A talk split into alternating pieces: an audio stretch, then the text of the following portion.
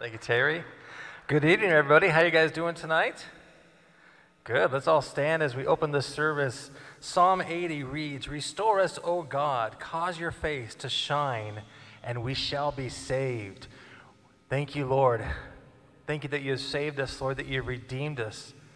We thank you for this place that you've given us, Lord, to worship you, to learn about you, God, and I pray that tonight we would all allow you to have your perfect way with each of our hearts, God. Humble us to meet with you, to worship you, to believe the words that we sing, and to hear the word that you've given Pastor Ed to preach this weekend, Lord God. May it be poured out upon every heart, Father. We thank you for this day. In your name we pray. Amen. Amen. Why don't you guys turn around and say hello to each other, and then we will worship.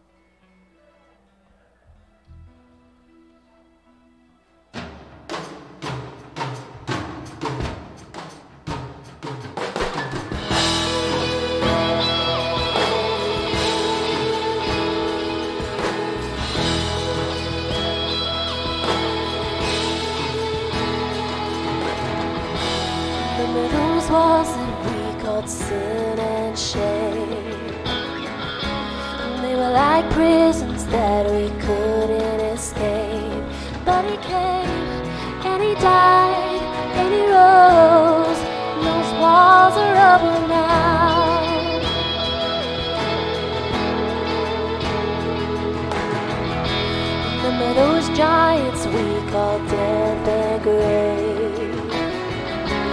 They were like mountains that stood in our way.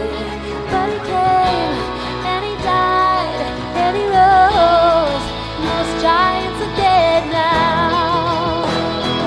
This is our God. This is who He is. He loves us. This is our God. This is what He does.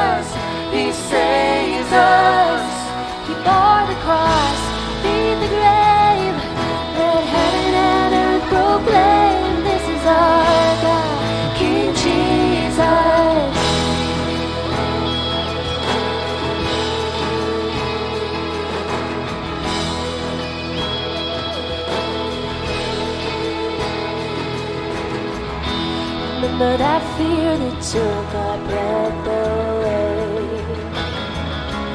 Faint so weak that we could barely pray, but he heard every word, every whisper. Now those altars in the wilderness tell the story of his faithfulness. Never once he fell, and he never will. This is our God, this is who he is, he loves us. This is our God, this is what he does, he saves us. He bore the cross, and beat the grave, let heaven and earth proclaim, this is our God, King Jesus.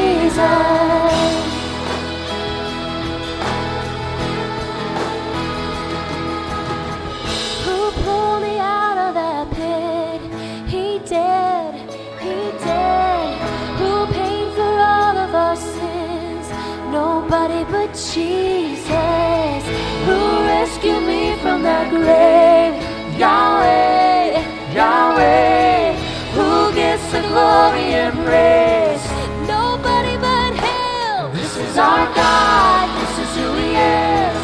He loves us. This is our God. This is what He does. He saves us. He bore the cross, beat the grave, and heaven and earth proclaim. This is our God, King Jesus. He bore the cross. proclaim.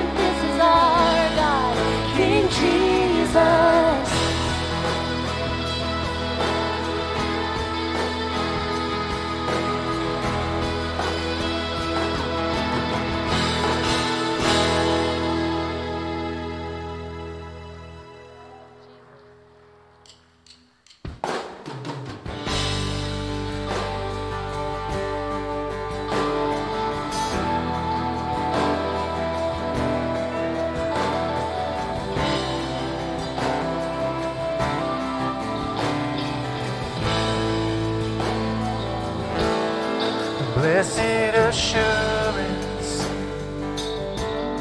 that Jesus is mine. He's been my fourth man in the fire, time after time. And born of his spirit, washed in his blood. In what he did for me on Calvary is more than enough. I trust in God, my Savior, the one who will never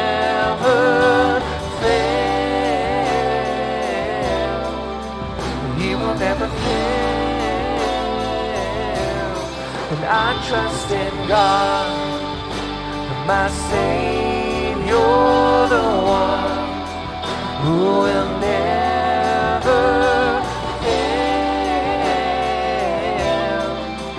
He will never fail. Then I trust in God. The perfect submission. All is at rest.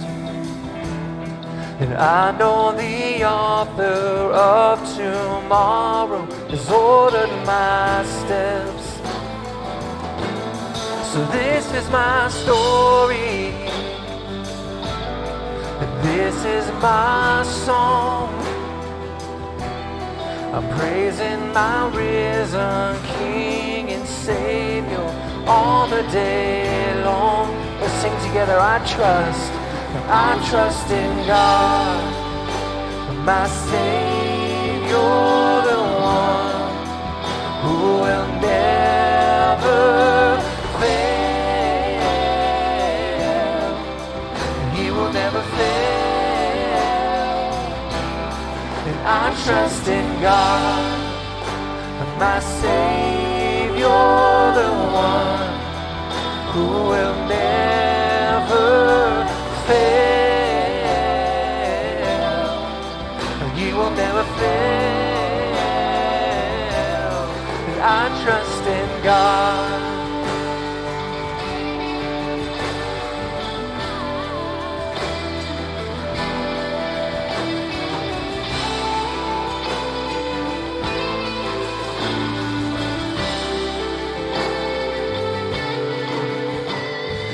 I sought the Lord, and He heard, and He answered. I sought the Lord, and He heard, and He answered. I sought the Lord, and He heard, and He answered. That's why I trust Him. That's why I trust Him. I sought the Lord, and He heard, and He answered. I sought the Lord, and He heard, and He answered. I sought the Lord, and He heard, and He answered. That's why I trust Him. That's why I trust Him. I sought the Lord, and He heard, and He answered. I sought the Lord, and He heard, and He answered. I sought the Lord, and He heard, and He answered. That's why I trust Him. That's why I trust in God my Savior, the one who will never fail. He will never fail. I trust in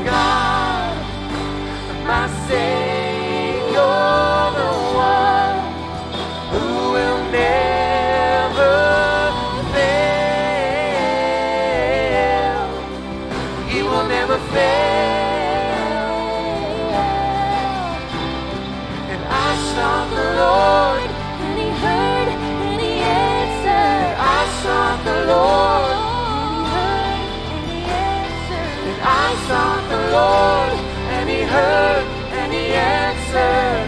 That's why I trust Him. That's why I trust in God.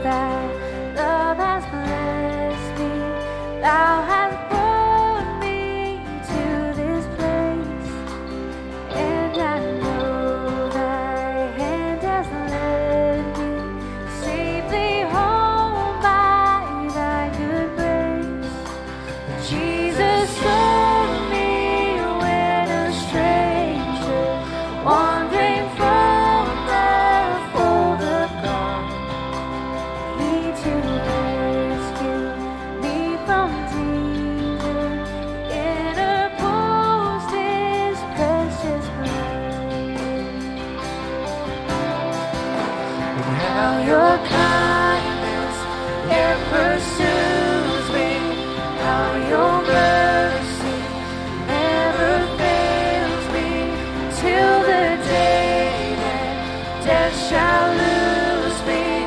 I will sing,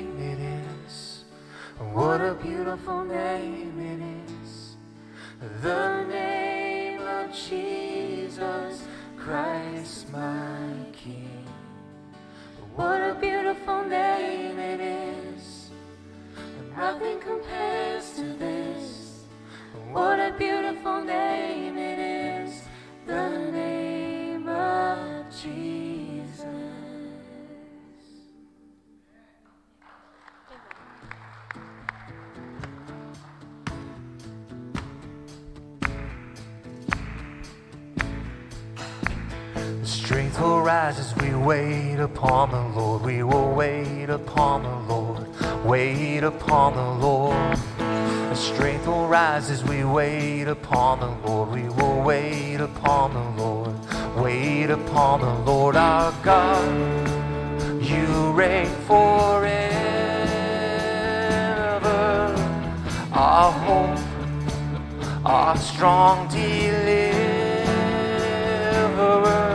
You are, and you are the everlasting God, God.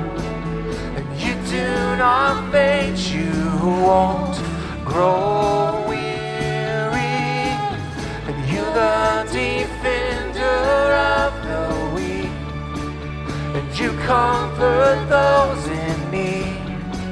And you lift us up on wings like eagles.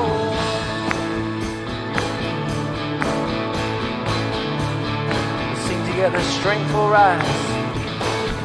The strength will rise as we wait upon the Lord. We will wait upon the Lord. Wait upon the Lord. The strength will rise as we wait upon the Lord. We will wait upon the Lord. Wait upon the Lord our God. You reign forever. Our hope, our strong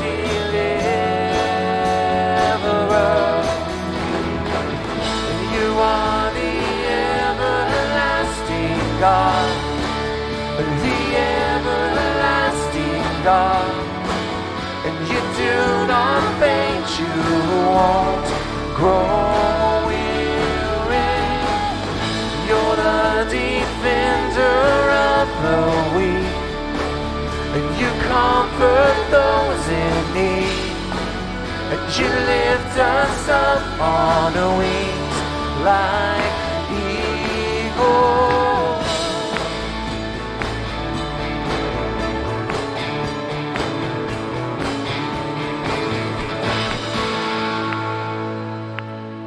Amen. Let's take a moment tonight and welcome, wherever he may be, Mr.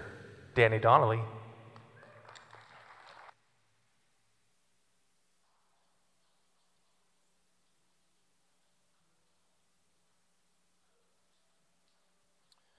Well, good evening to you. How's everybody doing? I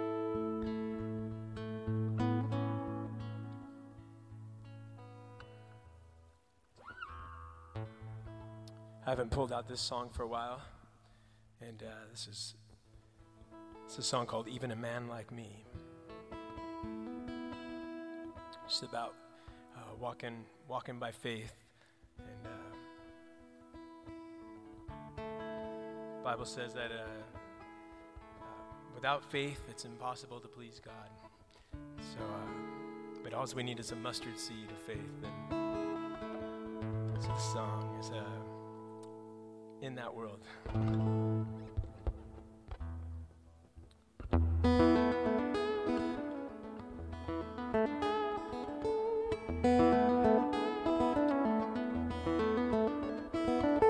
Walking by faith and I can't see. I feel your love pouring over me, and it's there, it's everywhere. Precious one I love, Jesus. You speak to the waves, and the waves stop rolling. You speak to the wind and the wind stops rolling. Why do I hesitate to call on you, to pick up my cross and follow you?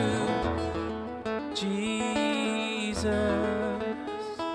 I just look up in the starry sky. There's oh so many, oh so bright, and I know you're thinking of me. All the sand upon the shore, a billion trillion, how can I ignore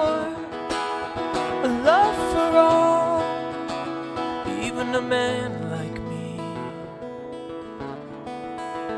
Well, you see everything, everything, even a man like me. You see everything.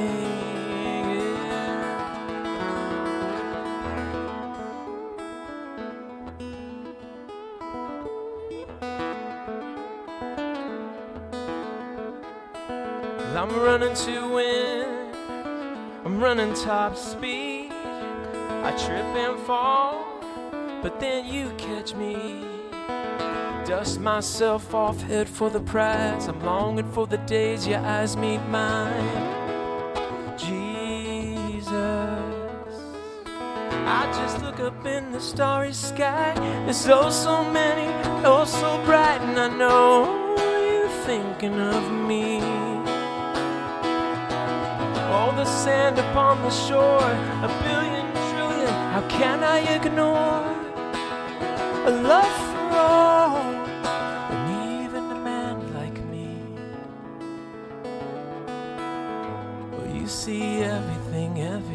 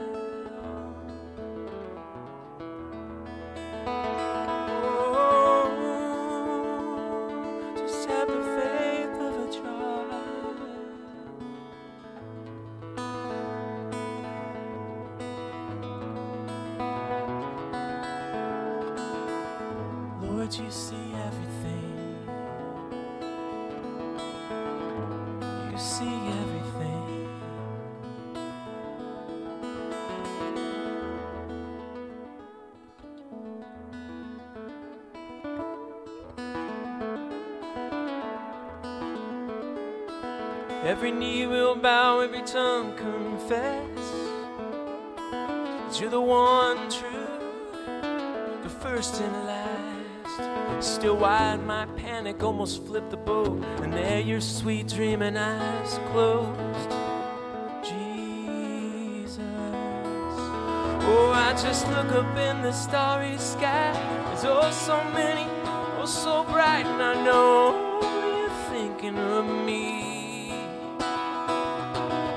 Think of all the sand upon the shore, a billion trillion. How can I ignore a love for all, and even a man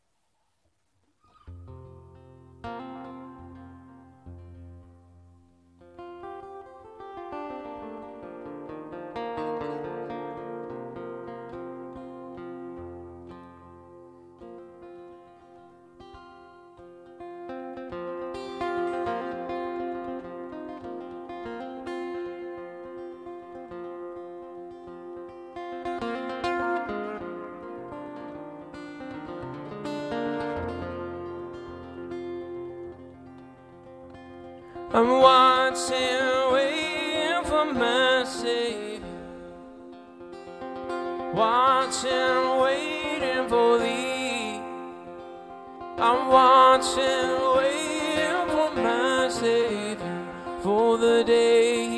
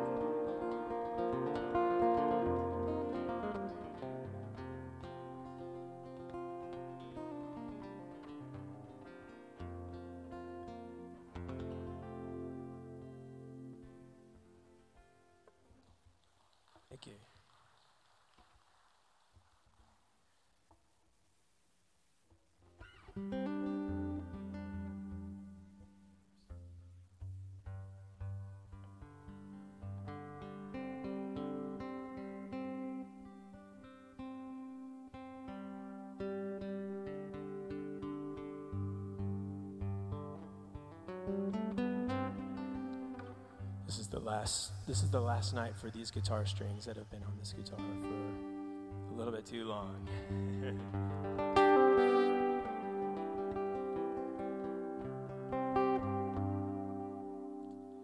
This is called uh, You Looked My Way. And uh, this song is basically just about how the Lord, the moment that I realized that, that God was looking my way, I think of that song, uh, that song, uh, The Goodness of God. You know that song, The, uh, the Goodness of God, that worship song. And how it says, the, in the bridge of that song, it says, Your goodness is running after me. It's running after me. And, and uh, just looking back in the past of just from being a kid all the way to um, to now, um, how the Lord has. Uh, said, man, he's he really had my back on, on so many in, in just so many areas of my life. And the day I realized that that that I could walk in I can walk out of the house and not be just completely a wreck, um, anxious and uh, twisted up inside. Um, when I saw His Word and I thought and, and heard His Word and and faith comes by hearing and hearing the word. We know that. And man, that was just my, in my story, that was such a huge part of it. And um, I'm glad we're all here tonight uh, to hear Pastor Ed open up the word. But, um, but just to know that, that God sees you and loves you and uh, He wants to do rad things in our lives. So may we just believe Him for it. And so this is uh, about the, that. Um, about the first line. It says, I remember when you looked at me. And uh, little did I know he was always looking uh, at me, and he's looking, he's looking at you too. He made us all. So this is called uh, You Looked My Way.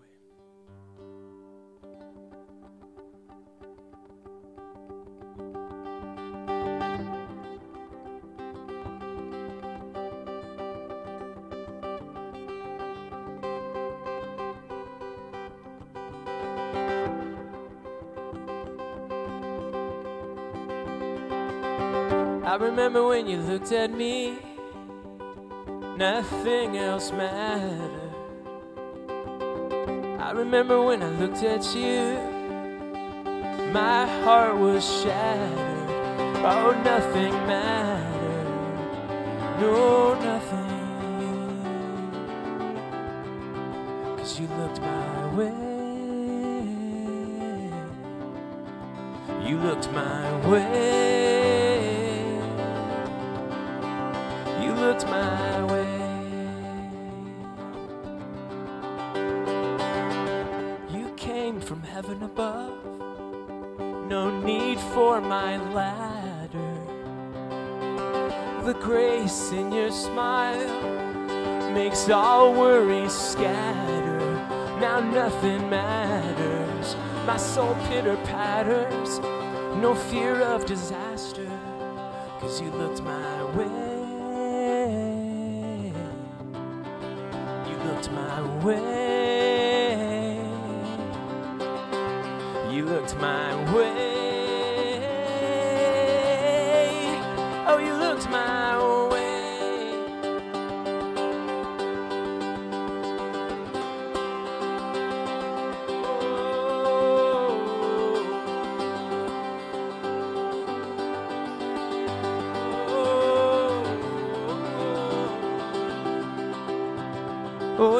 Just flatter. My heart's pumping faster. I wanna turn up that Stratocaster. Man, nothing matters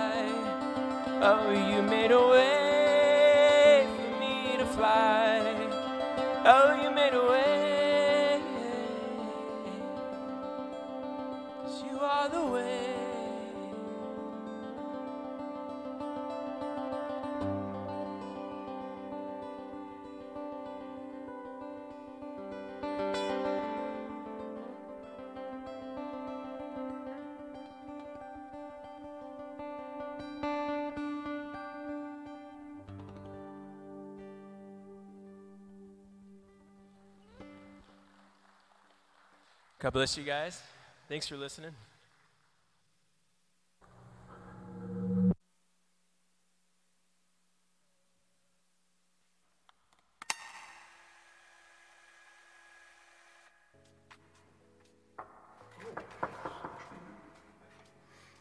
Who is it?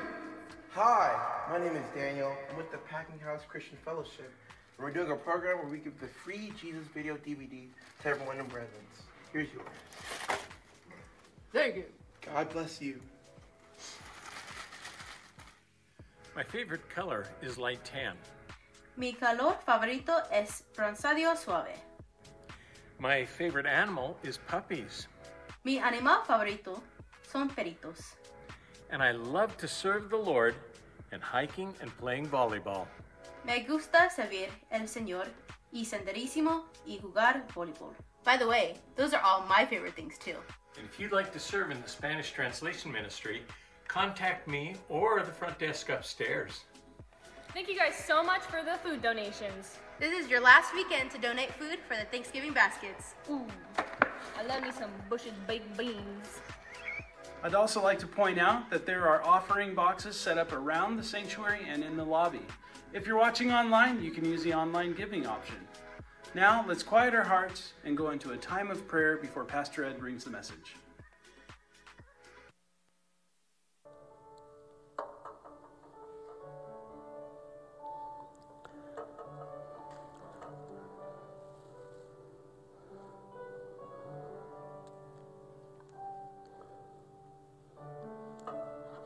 We thank you, Lord,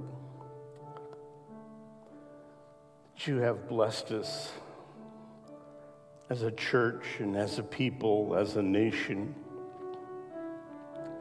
We are grateful as we come to that time of year when we remind ourselves to be thankful.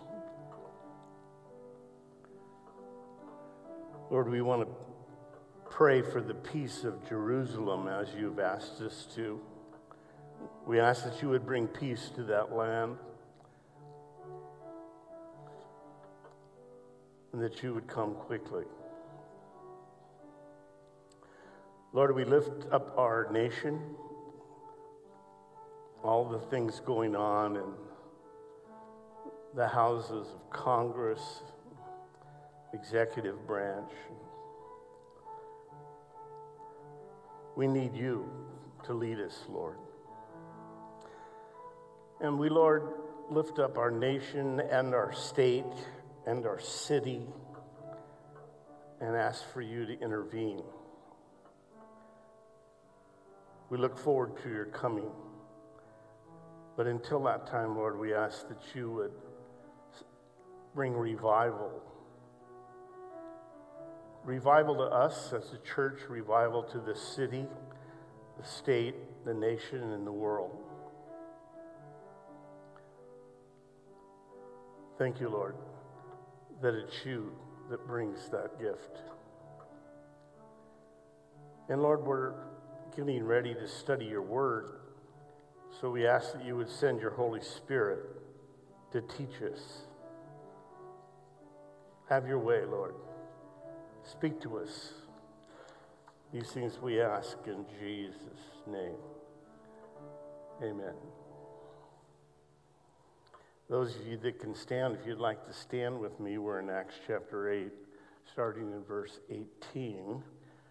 Dr. Luke writes, And when Simon saw that through the laying on of the apostles' hands the Holy Spirit was given, he offered them money, saying, Give me, or literally sell me, this power also, that anyone on whom I lay hands may receive the Holy Spirit. But Peter said to him, Your money perish with you because you thought that the gift of God could be purchased with money. Whew, okay, that's pretty clear. You have neither part nor portion on this matter, for your heart is not right in the sight of God. Repent, therefore, of this your wickedness, and pray God if perhaps the thought of your heart may be forgiven you. For I see that you are poisoned by bitterness and bound by iniquity. Then Simon answered and said, Pray to the Lord for me, that none of the things which you have spoken may come upon me. And so when they had testified and preached the word of the Lord, they returned to Jerusalem, preaching the gospel in many villages of the Samaritans. Now, an angel of the Lord spoke to Philip, saying, Arise and go towards the south along the road which goes down from Jerusalem to Gaza. This is desert. So he arose and went. And behold, a man of Ethiopia, a eunuch of great authority under Candace, the queen of the Ethiopians, who had changed, who had charge of all her treasury, and had come to Jerusalem to worship, was returning. And sitting in his chariot, he was reading Isaiah, the prophet. Then the Spirit said to Philip, Go near and overtake the chariot. So Philip ran to him and heard him reading the prophet Isaiah and said, Do you understand what you are reading? And he said, How can I unless someone guides me? And he asked Philip to come up and sit with him. The place in the scripture where he read was this He was led as a sheep to the slaughter, and as a lamb before its shearers is silent, so he opened not his mouth. In his humiliation, his justice was taken away. And who will describe this generation? For his life is taken from the earth. So the eunuch answered Philip and said, I ask you, of whom does the prophet say this? Of himself or of some other man? Then Philip opened his mouth and, beginning at this scripture, preached Jesus to him. Now, as they went down the road, they came to some water. And the eunuch said, See, here is water. What hinders me from being baptized? And Philip said, If you believe with all your heart, you may. And he answered and said, I believe that Jesus Christ is the Son of God. And so he commanded the chariot to stand still, and both Philip and the eunuch went down into the water, and he baptized him. Now, when they had come up out of the water, the Spirit of the Lord caught Philip away, so that the eunuch saw him no more. And he went on his way rejoicing. But Philip was found in Azotus, and passing through, he preached in all the cities till he came to Caesarea. We'll stop there and pray. Lord, we thank you for this story of missions and ask that you would send your spirit to teach us that we might grow and understand and be changed to be more like you. Change us so that when we leave this place this evening, we'll be different. Do that, we ask, in Jesus' name. And all of God's children agreed by saying, Amen. You may be seated, please.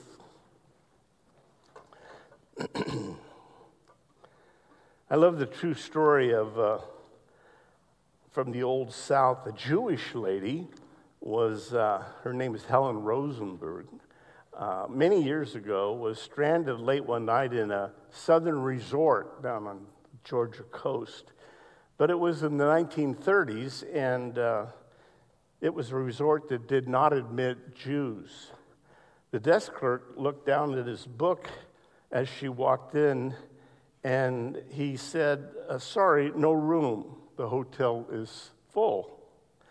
And he, the lady said, Well, but your sign outside says you have vacancies. And so he kind of stammered a little and he said, Oh, you know that we do not admit Jews. Now, if you'll try the other side of town, I'm sure there's a place there.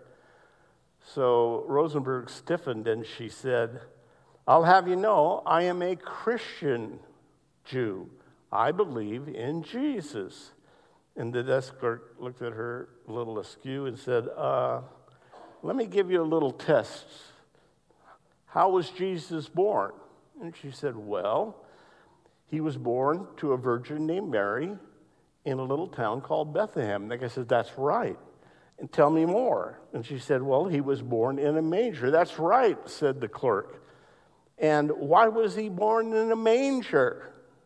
And she said, Because a small minded person like you in the hotel wouldn't give a Jewish lady a room for the night. she got a room. so we're uh, breaking into this uh, history of the gospel, first being taken out into the world. Uh, we uh, have been following a man now named Philip. Now, this is not Philip the apostle. This is Philip, who was one of the seven men chosen to wait on tables at the new fledgling Christian church in Jerusalem. Jesus told him to wait in Jerusalem until the Holy Spirit had come, and he did. And, uh, and then, as the church was growing spectacularly, um, there started to be some problems. And so they appointed seven men who were well thought of uh, to be deacons, to wait on the widows that were having trouble getting food. So the church took that on.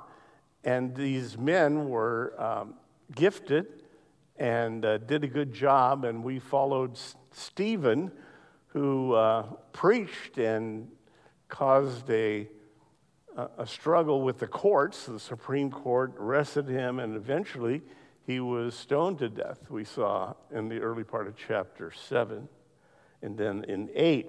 And now we're following this Philip.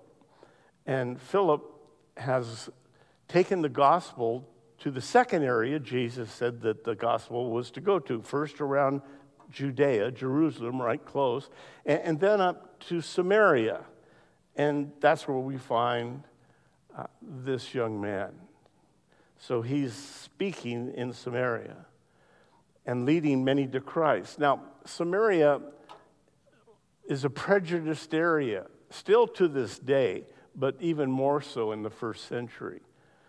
They were biased against Jews, and Jews were biased against Samaritans. And I went through the reasoning of that uh, a couple of weeks ago. We won't take all the time, but let's just say that it was a like going to the south, as this Jewish lady tried in the 1930s. But Philip went up to Samaria and he preached the gospel. And as he was preaching, one of the persons that responded is this guy named Simon. It's where we broke into the story as we started here in chapter 8, verse 18. And Simon gave his heart to the Lord, said he believed, but we're not quite sure because of what we read here this evening. So, this biased area uh, has caused uh, the this this uh, one deacon Philip to go, and now we'll see uh, that the apostles are going to go too. So the overview of this section is that God arranges lives, that God creates in your life and in mine, God incidences, not coincidences. Once you're a believer, then God begins to make these unusual meetings, meeting people and finding yourself in the right place at the right time. And there's a couple of them going on here. One for Simon, this sorcerer. We'll, we'll call him uh, Simon the recovering sorcerer. and, and that's verse 18 through 25. And then Philip, again, Philip the deacon, the humble servant who had been waiting on tables, but now he's taking the gospel to a biased area, 26 through 30. And then we're introduced to this eunuch, which is really a fascinating character. He's the treasury secretary of the nation of Ethiopia. And he comes to Jerusalem during the feast, and now he's going back home. And God does a divine appointment, a God incident, so that he and Philip hook up. So that's where we're going. and be thinking about your own God incidences, the way that God, maybe how He brought you here tonight, but God has ways of getting us into the right place at the right time.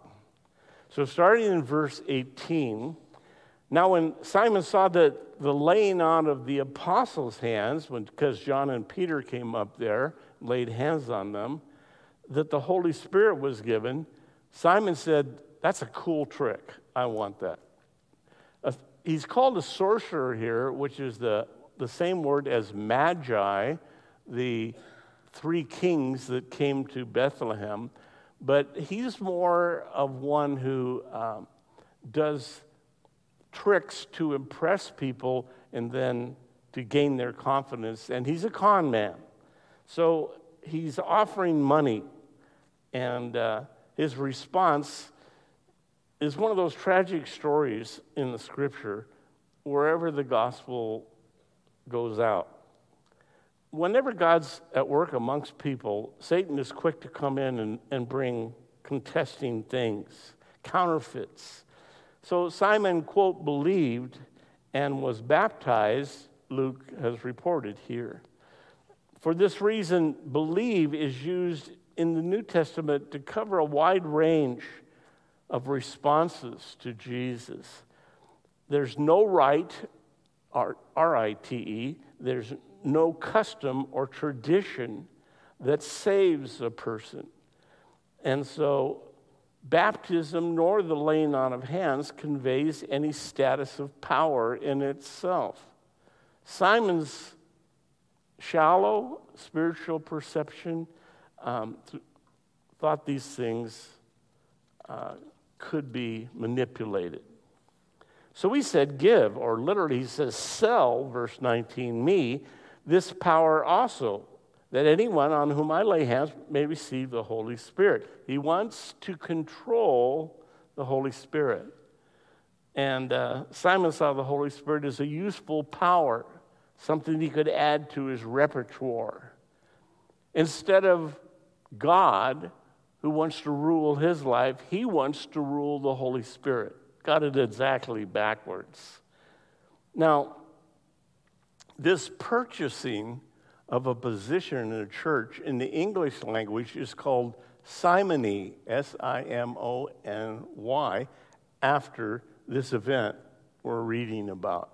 It entered the English language through this story, and uh, according to the dictionary, it says buying or selling of a position or a privilege in a denomination.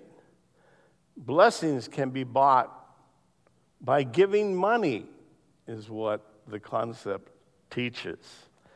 So people misunderstand. I, there are so called pastors on TV that say, unless you give money to this ministry, you won't be blessed. that, that couldn't be any further from the truth. God blesses people's lives who surrender to Him.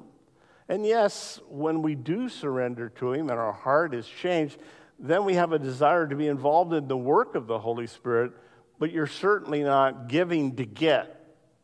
And if you're stuck on that, uh, you're like Simon here. Blessings cannot be bought. Verse 20, but Peter said, Your money perish with you. Literally says, May you and your money burn in hell.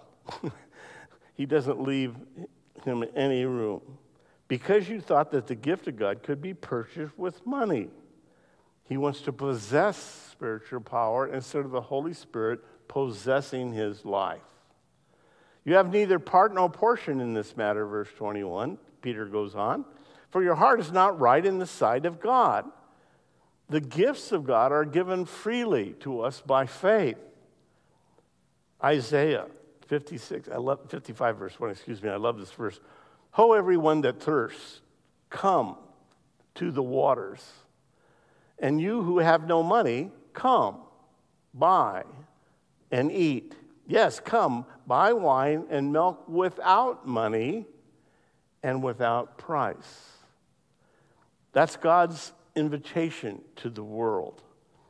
if you're interested in God doing a work in you, you need to meet these two requirements. You need to be thirsty. Oh, everyone that thirsts, come to the water. And you need to be broke, who, who has no money. God's invitation is made to those who think God would be poorer by them. Or to put it in the other way around, people that think that they're a blessing to God, God will be really lucky to have them in the kingdom of God, miss the whole point. People who are needy and know their need. That's what Jesus said in the Sermon on the Mount in Matthew 5 3. He said, Blessed are those who are poor in spirit, who, who know that they come spiritually bankrupt. We don't have anything to offer to God. God doesn't need anything from us because we don't have anything to give Him, which is an interesting idea. Simon made the mistake that people still make today. He wanted to rule the spirit, and he was deceived into thinking that he could buy, that he could give God something that God wanted. And, and even if you're not a Christian sitting here this evening listening to this, think about that a moment. If God is who he says he is, he can create anything. What are you going to buy God off with? give him gold? Are you going to give him silver? How about diamonds? They're worthless to him because he makes all those things out of nothing. And so it's so far off, it, it's almost laughable. But there's a danger for that still happening today. That we can earn God's love. No, no, He loves us already. He does want you to grow in Him. He, he does want you to read the Word. He does want to hear from you. He wants to have a relationship that, that you're communicating back and forth. But it isn't that when you do that, you buy God. And He says, okay, now we can get together. So Peter's pretty hard on Simon here, verse 22. Repent, therefore, of your wickedness and pray God is perhaps, if perhaps the thought of your heart may be forgiven you. Ask God to forgive you. Now, we looked at this word metanoeo, it's the Greek word uh, for repent, and it means turn around. Be going in one direction and just turn around and go the other direction. Uh, go backwards. Think differently. Think again. So change your mind and your heart. Reconsider. Matthew 4:17. From that time on Jesus began to preach and say, "Repent, for the kingdom of heaven is at hand." He makes it sound like it's something that's needed quite often. and it is in every one of our lives. The Holy Spirit stops us, convicts us, and we go, okay, I need to go the other way. And let me turn around, Lord. You're right. 2 Timothy 2:25. God perhaps will grant them repentance as a gift from God, repentance, so that they may know the truth and that they may come to their senses and escape the snare of the devil, having been taken into captivity by him to do his will. That's what Satan's looking to do, to bring us into captivity. Well, repent. We don't know if Simon did or not, um, but Peter gives him an important insight. Verse 23 Yet I see that you are poisoned by bitterness and bound by iniquity. He has the gift of discernment, Peter, poisoned by bitterness. You see, Simon evidently has passed. Someone he cared about hurt his feelings.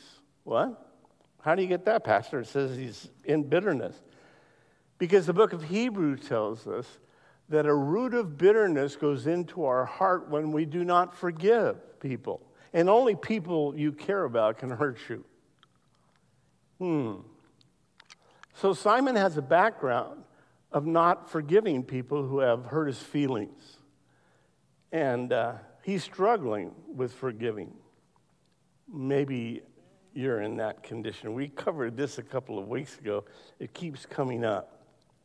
Not forgiving is like drinking poison and waiting for the other person to die. I don't forgive people because they deserve it. I forgive people because I need it, because I don't want to get trapped in bitterness and bound, shackled, chained literally by sin. So, I came across this little parable about bitterness. It's about two hermits, Christian hermits, living out in the desert. And they were walking through the countryside, going to help another hermit that they knew uh, in a village to bring in his crops. And so as they walked, they spied an older woman sitting beside a river. There was no bridge there, and she was weeping. And uh, they went up and, and asked her help if there was any way that she could be helped. And the hermit said, We could carry you across. She said, I can't get across. I'm not strong enough. He said, Well, there's two of us. What if we locked our hands with each other and then you sat and, and then we'll carry you across the river? And she said, Oh, you won't drop me. And he said, No, no, we'll, we'll take you. And said, Okay, thank you. And that's what they did. They, they locked their hands and she sat down and then they took her across the river and they got her to the other side. It was all good. So they started on their way. She went her way, and they went on down the road. And about an hour down the road, uh, one of the hermits says to the other, Look at my clothes. I'm a mess. I got all dirty trying to help that little old lady, and now my back hurts. I think I threw my back out. She's such a weight. I can feel myself getting stiff. And the other hermit just smiled and kept right on walking. A few more miles, he said, My back is really hurting now. I had to carry that silly old woman. It hurts. And, and I'm, I'm getting into more and more pain. And the other hermit is just smiling. He said, Why are you not complaining? Other hermit says, Your back hurts because you are still carrying the woman. I set her down five miles back. That's what many of us do when we're dealing with people that we care about. Okay, so this is a timely part of this message because here we are heading towards the holidays, and you're probably going to have meals with some of relatives and, you know, Uncle Fred and Aunt Martha that always say the wrong things, and, and you're. Did I get the name right? Sorry. Just a lucky shot. And, uh, and so here's the setup. So we need to let go of things that have been said in the past to get ready for the new set that's coming at Thanksgiving and Christmas. oh, forgiving people is not an option. It'll just drag you down. Do it for yourself, if nothing else. Well, I don't feel like forgiving them. Well, of course you don't. You're human like the rest of us. We don't want to forgive either, but we don't want to get burdened down ourselves. Remember the hermits. Verse 24. Then Simon answered and said, Pray to the Lord for me, that none of the things which you have spoken may come upon me. We can't tell if Simon is really repenting or is trying to avoid difficulties. But he does ask Peter for prayer. So Peter and John continue, verse 25. So when they had testified and preached the word of the Lord, they returned to Jerusalem and preached the gospel in many villages of the Samaritans, which is interesting. You remember, I, I reminded if you here a couple of weeks ago that it was John and James that wanted to burn down the villages of the Samaritans. And now here, Peter and John are giving salvation away to the Samaritans. They got over it. So, Samaria hears the gospel. Second section. Now, Philip, verse 26. An angel of the Lord spoke to Philip, saying, Arise and go towards the south along the road which goes down from Jerusalem to Gaza. This is desert.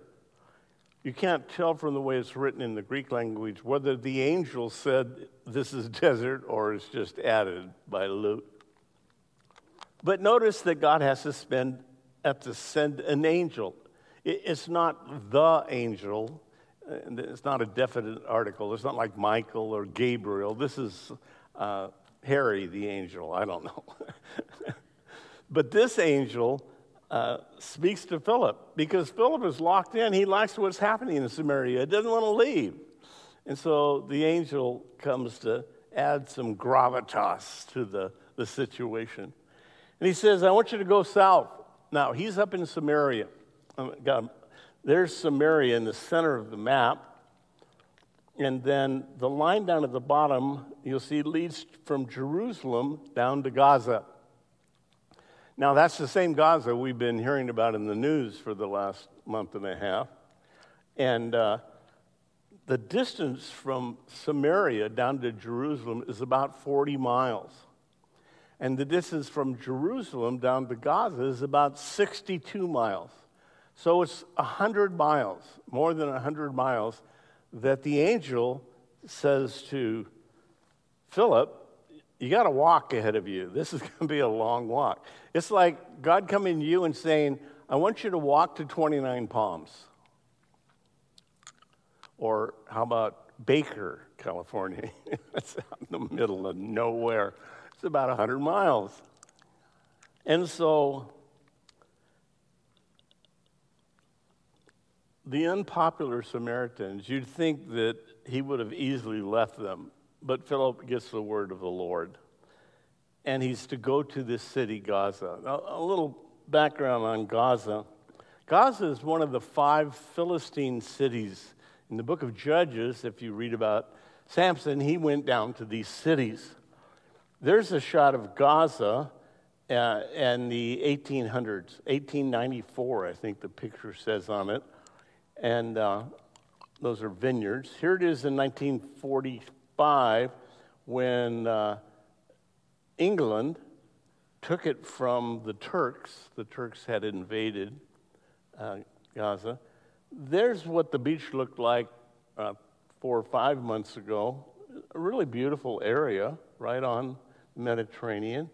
Has a beautiful port, and uh, if you've been watching the news, it's not so beautiful right now. But that's where he's called to go. Now, Ethiopia is on the left hand side of the Red Sea, and Sinai and then Israel on the right hand side. So at that time, Ethiopia went all the way up to the Mediterranean. It, it was a huge huge country and uh, very powerful, and uh, the population is almost all black. So he's going down to Gaza, it's desert, and uh, God asks him to go to a long way away. So, walk, Lord. Really? You want me to walk 100 miles? But notice verse 27. He arose and he went. Now, God has called you and I to be missionaries too. So I want to put you in this story. Put yourself in this story. Philip is you, and God asks you to go somewhere. Two things. You have to be ready to go when God te- when the Holy Spirit tells you to. If you know it's God, no, no question. You know God said, go and do this. You have to be ready to go. And secondly, you have to be ready to talk. So, you want to serve the Lord? Be ready. And that's what we're doing. We're studying the Bible so you'll become more conversant in it and uh, if somebody asks you to explain some section of the Bible, that's why we study the Bible, so you'll be ready to help them. So that's what's about to happen. So he, he arises. He arose, verse 27, and went. And behold, a man of Ethiopia, a eunuch of great authority, under Candace the queen, Candace wasn't her first name. It's like um, Pharaoh is the title for the king in Egypt. So Candace is the title for the queen. And she was ruling the country evidently because her husband had died and her son wasn't old enough to rule, to rule yet, excuse me, who had charge of all her treasury. So this guy is a eunuch, and, but he's uh, the treasurer of a whole nation. And he'd come to Jerusalem, it says, to worship. That's interesting. So this black man had traveled about two months to get there. And he had gone, and evidently, while he was there, we'll see, he comes back with something. Now, a couple things about eunuchs. Deuteronomy 23 and Leviticus 21 tell us that eunuchs were not allowed in the temple. They're seen as a, an example of a sacrifice that was blemished. And so the physical eunuch uh, was forbidden to go into the temple and to become a Jew. So he, he was a man who was looking for God, who had gone to Jerusalem knowing there was no chance he was going to be able to become a converted Jew. But he goes, and while he's there, he buys, evidently, a scroll of Isaiah Of course, no bound books. Isaiah is uh, 66 chapters long. It's the second longest book in the Old Testament. If you go to Israel, uh, those of you that have been to Israel, uh, you remember when we go into the, the museum in Jerusalem, the, the scroll of Isaiah from the Dead Sea Scrolls is rolled out. And it's 47 feet long and it's vellum. It's made from animal skin that have been carefully treated. And, and so it, it's almost the, the width of this stage. So it's a really big scroll, and he's got it in this chariot with him. Verse 28. He was returning from Jerusalem and sitting in his chariot, and he was reading Isaiah the prophet. He probably purchased the scroll while he was in Jerusalem. It would have been very expensive because it's a very large scroll, and it had to been all copied by the scribes. We've run into the scribes through all the Gospels. That's what they did. They were producing, they were the printing presses of the time because there weren't any, right? So, this eunuch is searching for spiritual answers. And I think God sees his heart and sent Philip to help him. God always responds to a searching heart. If you seek me, Jesus said, you will find me. So I want to set this up so you see what God had to do to get this eunuch all the way to Jerusalem and then put him in a chariot. Now, when I read this as a new Christian, I thought, well, it's just a single chariot. But he was a treasurer, he's a man of position and wealth. And kind of like the Magi, they didn't come just three kings on three camels. They came with a whole entourage of soldiers and other camels carrying food and everything. So this particular chariot is um, the lead chariot, no doubt, but it's surrounded by troops and things. And so he's sitting in this chariot, and it's a big chariot uh, because there's a driver, and he's able to sit down. And then we'll see when uh, Philip came up, he was able to sit down too. I want you to see four questions that happen here and, and add it to your repertoire when you talk to people about God. Let them ask you questions, then you ask them questions back. So the Spirit says to Philip, Go near and overtake the chariot. Philip does not have a motorcycle. Philip is running. It's like God saying, Run, Philip, run. and so Philip is, tr- is going for, right? He's running alongside the chariot. And I'm sure the guy in the chariot looks over and goes, So he's bold, though. He doesn't hesitate. He goes and he's running. I just love this. He didn't say, Run, Lord, really?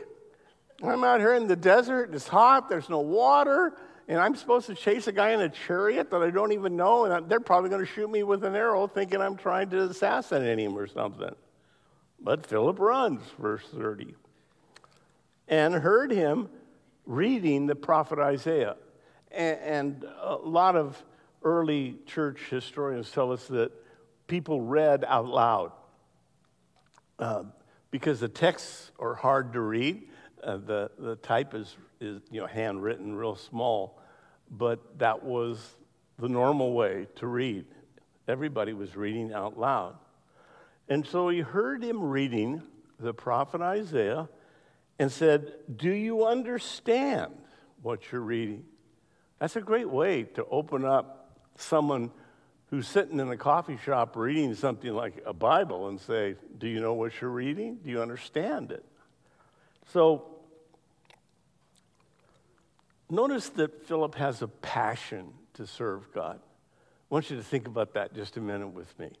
Uh, he was the kind of guy who said, If I'm going to try this, I may as well do it with all my might. Then I won't have to wonder later what would have happened if I just given it everything I had. Now, that might sound familiar to you because there's a Christian song. The guy's name is Matthew West, who wrote his song called The Motions. And it's really this idea. A couple lines from it. Because I don't want to go through the motions, I don't want to go one more day without your all consuming passion inside of me. I don't want to spend my whole life asking, what if I had given everything instead of going through the motions? And, and that's what I want you to see. So, what does it mean to follow God? Jesus said, Take up your cross and follow him. Well, do you do it grumpy and dragging your feet, or you do it with everything you've got? Are you all in? as my grandchildren say, get all in. Because when difficult times come, you have to be fully committed or you'll fold. When the storm comes and the boat is rocking, and no doubt some of you are in the middle of storms right now, Jesus is in the boat and it may seem like he's asleep, but he's not. You know, remember that story as the apostles were out on the Sea of Galilee. Is that what your storm feels like? That you're all alone? So, if you really follow God, Jesus said, take up your cross daily and follow him. Does that mean that every day, if we're hammered, how do you follow God when you have no job, no money, or, or no future? How do you live a life of faith when you're in danger of losing your home or your car is going to be repossessed? What will you do if you get hit with a real big broadside?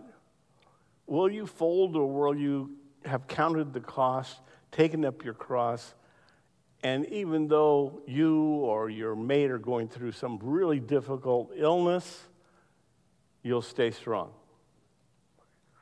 So, we can't just say, I'm in it for the good times. because, as you've discovered by now, if you've been a believer more than about 12 hours, that there's plenty of difficulties out there. So, Philip is all in, and he has this great opening line do you understand what you're reading? But even a better answer from the guy studying Isaiah. He says, Well, how can I? Unless someone guides me. And he asked Philip to come up and sit with him. So the eunuch knew, knows that he needed guidance. He didn't get it in Jerusalem. He's coming back disappointed. He's still seeking after God, though. He's reading the Bible. I love this guy. He didn't give up seeking God. How could an African be looking for God when there are none, no Christians is in his entire country?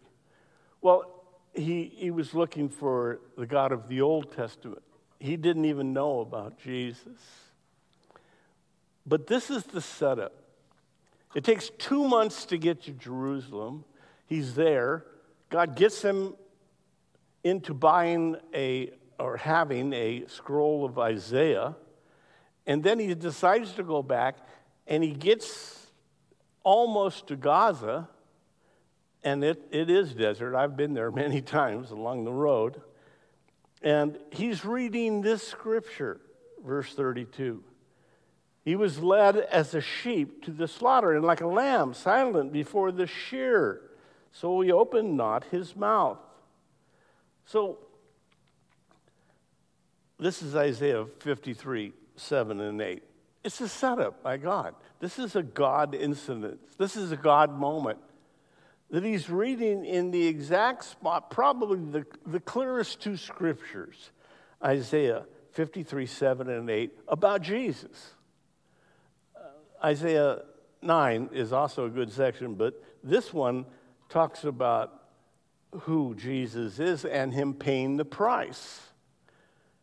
And so you see the coordination that God did. This is a God incident that's perfect for this eunuch. and expect God to do the same thing in your life for other people. Verse 33 And in his humiliation, his justice was taken away, and who will declare his generation?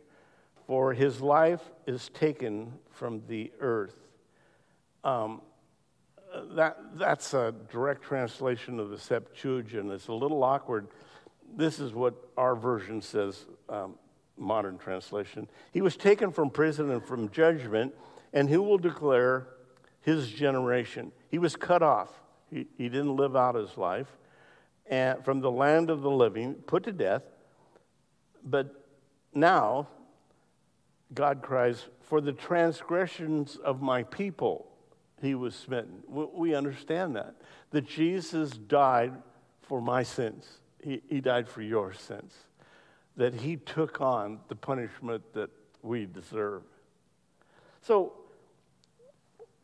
Isaiah is uh, an interesting book, this place especially, but let me just tell you something. You can go and look at it later.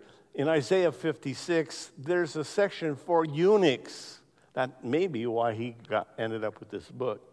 Because Isaiah 56, verse 4, remember I said eunuchs couldn't become Jews. For thus saith the Lord unto the eunuch that keep my Sabbaths and choose the things that please me, and take hold of my covenant, even unto them I will give in my house and within my walls a place and a name that are better than sons and daughters. I will give them an everlasting name that they shall never be cut off. So there's this promise embedded in this scroll. He's in 53, and he's only three chapters away from hearing this blessing of God. So, verse 34 the eunuch asked Philip and said, I ask you, of whom does the prophet say this? Of himself or some other man?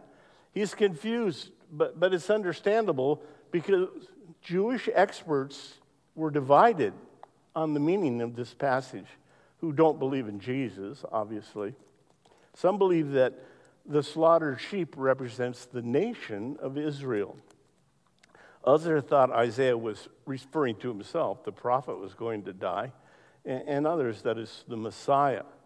So the eunuch is trying to understand what this passage is actually describing. And uh, we know it's Jesus, the Messiah. Then Philip, it says, opened his mouth. Remember, I said there's two things about missions work you got to go and you got to be ready to talk. Well, Pastor, I don't like to talk to people. Well, God's going to change you because that's part of the Great Commission for every one of us. So Philip opened his mouth and, beginning at this scripture, preached Jesus to him. He didn't preach some denominational line, he didn't preach some unusual doctrines. He preached about the Messiah dying for his sins. And any of us can do that. Philip was prepared. He knew the Bible, he knew his Bible. He knew he could talk about Jesus and his ministry. And he grew up and lived in Jerusalem, so he could say, Well, let me tell you what I saw. I was with Jesus and a bunch of other uh, followers one day, disciples, and, and there, 10 lepers came up, and, and everybody else backed out of the way because they didn't want to be touched by the lepers. They, they couldn't touch the leper because then they couldn't go to the temple. But Jesus walked over and touched all 10 of them, put his hands on him, and he healed him. And the eunuch had to have gone, What? And that's nothing because we went to a village called Nain and there was a woman leading a funeral parade and her son was on the funeral bier. He was dead. And Jesus walked up and touched him and he sat up. Dead man. He brought back to life. And there was this guy, Jairus. He had a daughter and she had a fever and they went and got Jesus. But by the time they got there, the little girl had died. And Jesus went and took her by the hand and, and, and, brought her back to life. And there was this guy, Lazarus. You can just hear this, can't you? He's just, would that be fun to have been there yourself and be able to tell others of what you saw? But you have seen things, and I have seen things. I wasn't there for this, but I know how to tell people about what God is doing in the world today, right here in this church. Amazing. Amazing. 36. Now they went down the road and they came to some water. Now, wait a minute. I've been on this road probably 20 times. There's no water, there isn't any. And all of a sudden, it's not just a little puddle. You know, this isn't a a gopher hole, because it says in the next couple of verses that they're going to go down into the water. He's going to baptize him, which means to immerse him in the water. I can't help you there. I, I, can tell you today, Gaza is having trouble getting water because they have a desalination plant that the Israelis built for them. That's the only reason there's a city there now, because there isn't any natural water supply, supply there.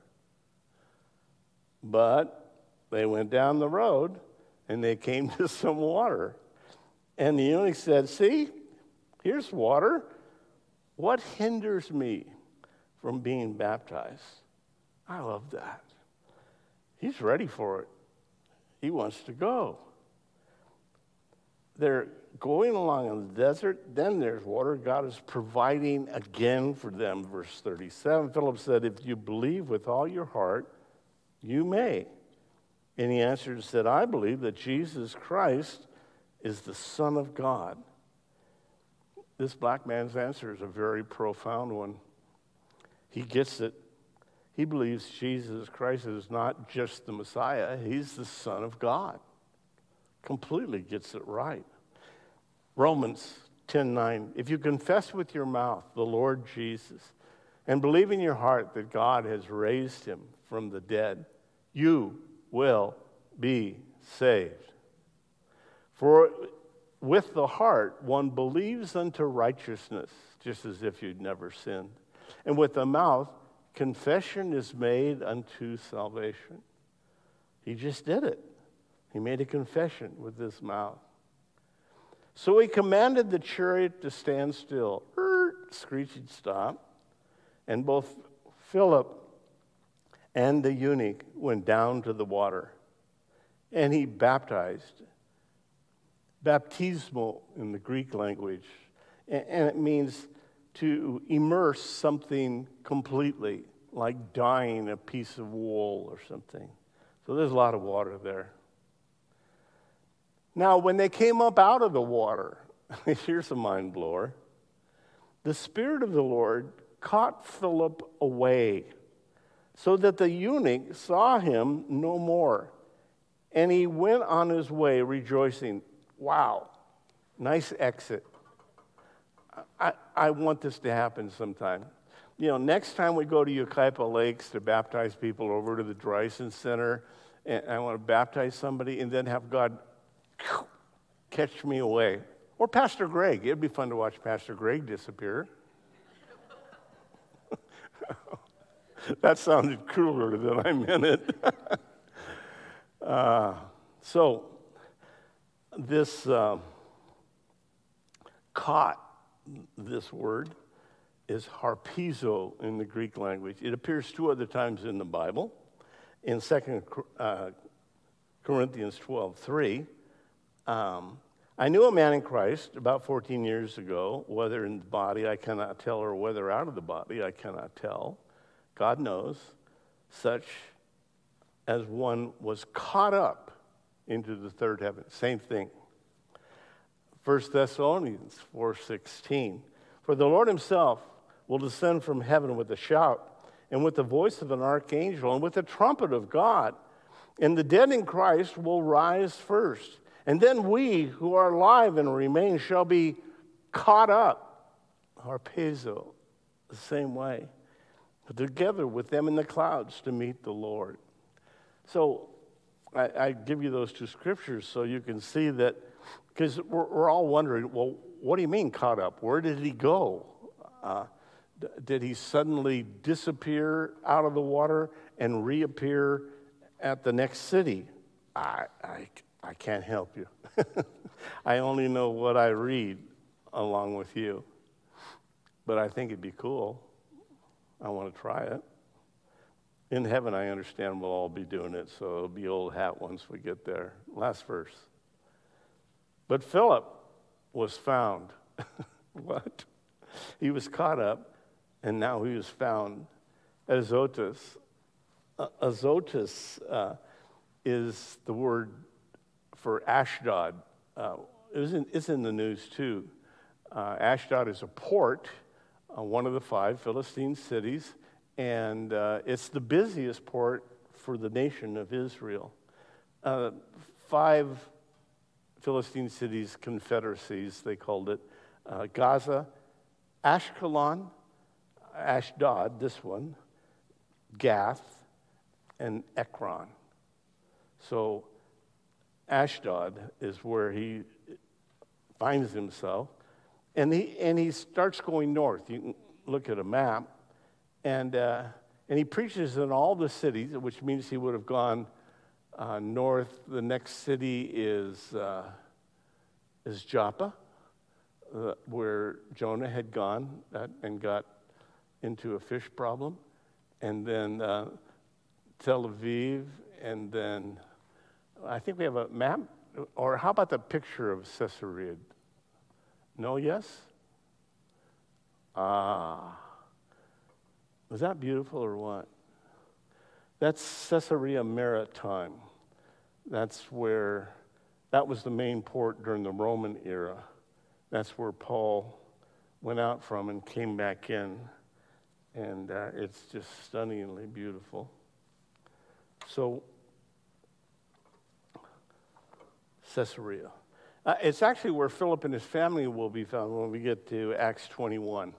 Uh, evidently, he settles down after he gets to Caesarea, doesn't go flying around anymore. So, how are you and I to live? We're to live missionally, someone said. I'm, I'm, I'm, I think that's a good word. We're all on a mission for Jesus. And yours may be just to somebody in your neighborhood or somebody you work with, or somebody you go to school with, or, or someone that you go to the gym with, or something. So, verse 27 says, He arose and went. As soon as God pushed him in the direction, he went. He showed up, he went, and he spoke up. He opened up, opened his mouth, and spoke. Now, give you a, a thumbnail sketch because we're out of time uh, of Ethiopia. Ethiopia uh, this treasure went back, and according to Ethiopian tradition, he led the queen to a relationship in Jesus. And shortly after that, um, Bartholomew and Matthew went to Ethiopia, and uh, the Ethiopians claim that the Queen of Sheba that visited, uh, yeah, uh, Israel to meet Solomon was in fact um, impregnated by him, and all the emperors of Ethiopia have been from the line of Solomon, all the way up to when this Ethiopian eunuch comes back. And then Matthew and Bartholomew show up and lead them to the Lord. In the fourth century, we know from the early church fathers that there was a very large church in Ethiopia. And they have, do you have those pictures, guys, um, from the baptism? I wanted to show you what the Ethiopian clergy look like. There they are. Um, Ethiopia is a very thriving, has a very thriving church. It's called an Orthodox Coptic church. And uh, here they are. Last time we were in Israel, there was a group from Ethiopia that were, that's the Jordan River, that were being baptized in the Jordan River. So I wanted to show you the continuation of what happened in the first century, what happened maybe even all the way back with Solomon, but from the first century uh, on until today, the church at Ethiopia flourishes. One man, one man in the back of a chariot reading Isaiah. Okay, we'll close. Uh, uh, I have a uh, illustration, but it's too long. Nah, it's never too long. You don't have anything to do, do you? Okay, I'll do it quickly. So, um, I love the story of a man named Paul Myers. He was, uh, he has a book called Down and Out from Beverly Hills. Myers was the main host of the radio program uh, Haven of Rest. In fact, it has an office here in Redlands still to this day. But uh, he wrote this book about what happened to him. He's on like hundreds of radio stations all over the world.